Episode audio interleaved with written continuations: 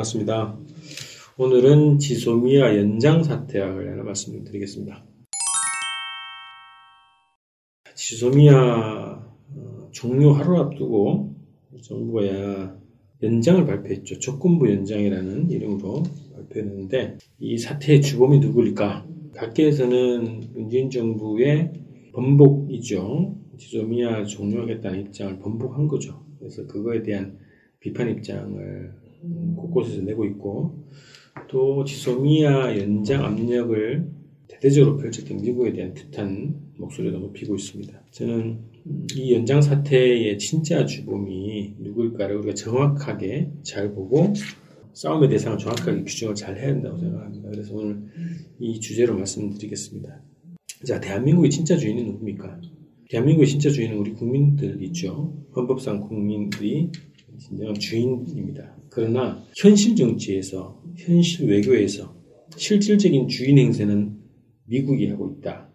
이것을 우리가 어, 뼈저리게 지금 느끼고 있는 거 아닙니까?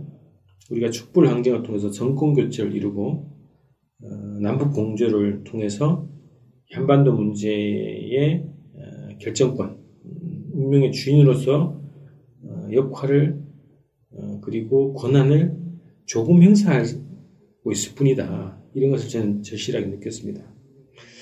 근데 우리가 이 촛불 항쟁 그리고 남북 정상회담 그 공동선을 통해서 우리가 행사해왔던 우리 민족 자체의 권한을 행사해왔던 그 기간을 제대로 지키고 제대로 계속 전진시키지 못했기 때문에 우리가 방심하고 우리가 분열하고 있는 사이에 저들이 그것마저 그것마저도 야금야금 되돌려 놓고 있는 것이 지난 1년 기간이었다 생각합니다. 자, 진짜 주인 노릇 을 해야 됩니다. 우리가 어, 명목상의 주인이 아니고 진짜 주인 노릇을 해야 한다고 봅니다.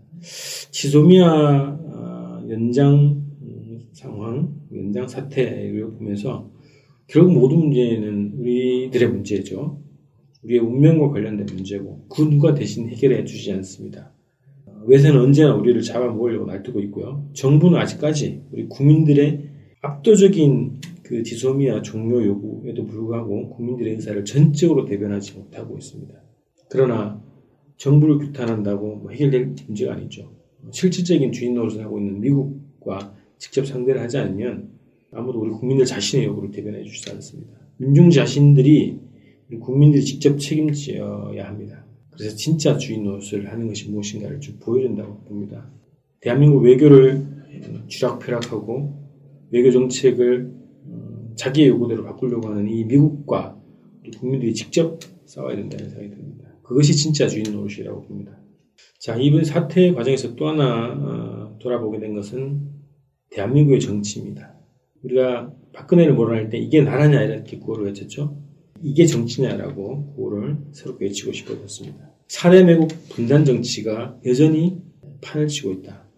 자유한국당이 올해 일본의 경제 공격에 합세했던 친일 정치로 토착해보라는 이름을 지소미 압력을 벌이고 있는 미국이 합세해서 어, 미국이 빌붙어서 친미 정치로 검은머리 미국당이라는 이름을 얻었다. 저는 그렇게 생각합니다.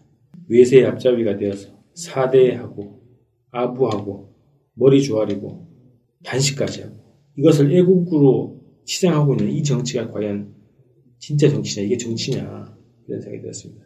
오로지 외세에 물붙어서 자신의 이익 지키기에 사활적이고 또 그걸 또 애국과 헌신으로 포장하고 이 기만적인 그리고 이 뻔뻔스러운 정치 이번에 확연히 드러났고 이것이 정치냐라는 것을 뼈저리게 어, 느끼게 된 기간이었습니다. 또 하나 줏대 없는 정치도 명확하게 보여졌다고 생각합니다. 이 핑계 저 핑계 이 눈치 저 눈치 다 보고 국민들 애간장 녹이고 어정쩡 어물쩍 무거나 속 시원하게 또 부러진 결론, 결정, 결단, 결속이었고 최선을 다했다고 맨날 국민들한테 하소연 나오는 거 이런 것도 제대로 된 정치가 아니죠. 주대 없이 타협하고 뒷걸음질 치는 정치. 국가의 이익을 목숨 걸고 지키지 못하고 국민의 이익, 국민의 자존심도 지키지 못하는 이것도 올바른 정치라고 할 수 없을 것입니다. 부러우면 지는 것, 뭐 이렇게 있는데 저는 두려우면 지는 것이라고 생각을 했습니다. 지소미아와 연장 결정을 하는 것은 저는 두려워했다고 봅니다. 무엇을 두려워했나? 미국의 압력이 두려웠던 거죠.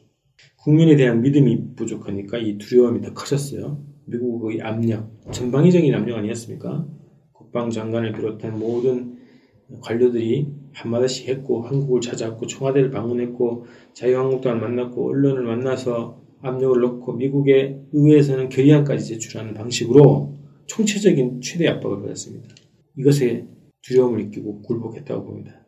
자주정신이 부족했고 그래서 자주정신을 못했고 의존하고 굴복하고 공포를 느끼고 그런 비자립 정치가 지소미아 연정 결정을 내렸다고 봅니다.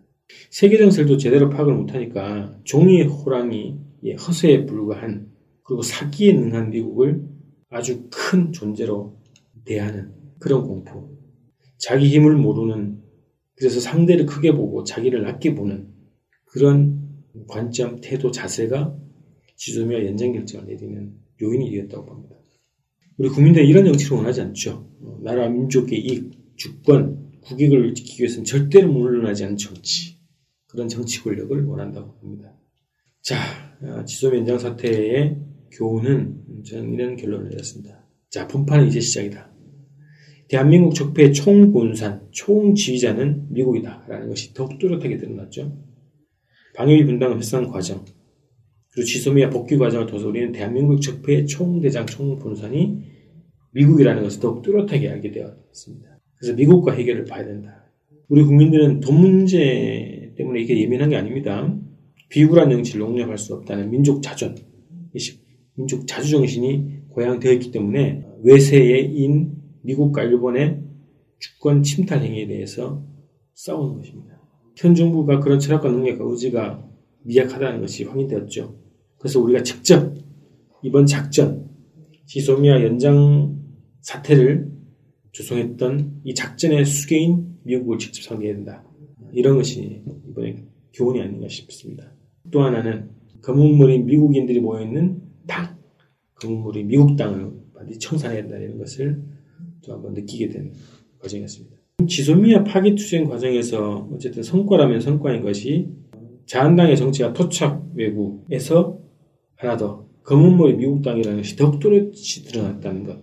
이것이 우리 투쟁의 성과 중의 하나라고 생각합니다. 국내에서 미국의 관첩질을 한 자한당을 청산해야 한다는 것이 이번 지소미아 사태의 뼈저린 교훈 중에 또 하나라고 생각합니다.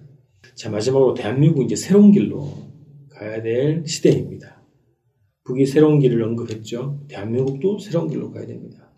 더 이상 외세에 휘둘리고 외세에 눈치 보고 외세의 압력에 굴복하는 그런 대한민국이 아니라 자주로운 정치, 통일 정치로 안보에서 독립하고 북이랑 단결을 실현하는 그런 정치를 해보자 이겁니다.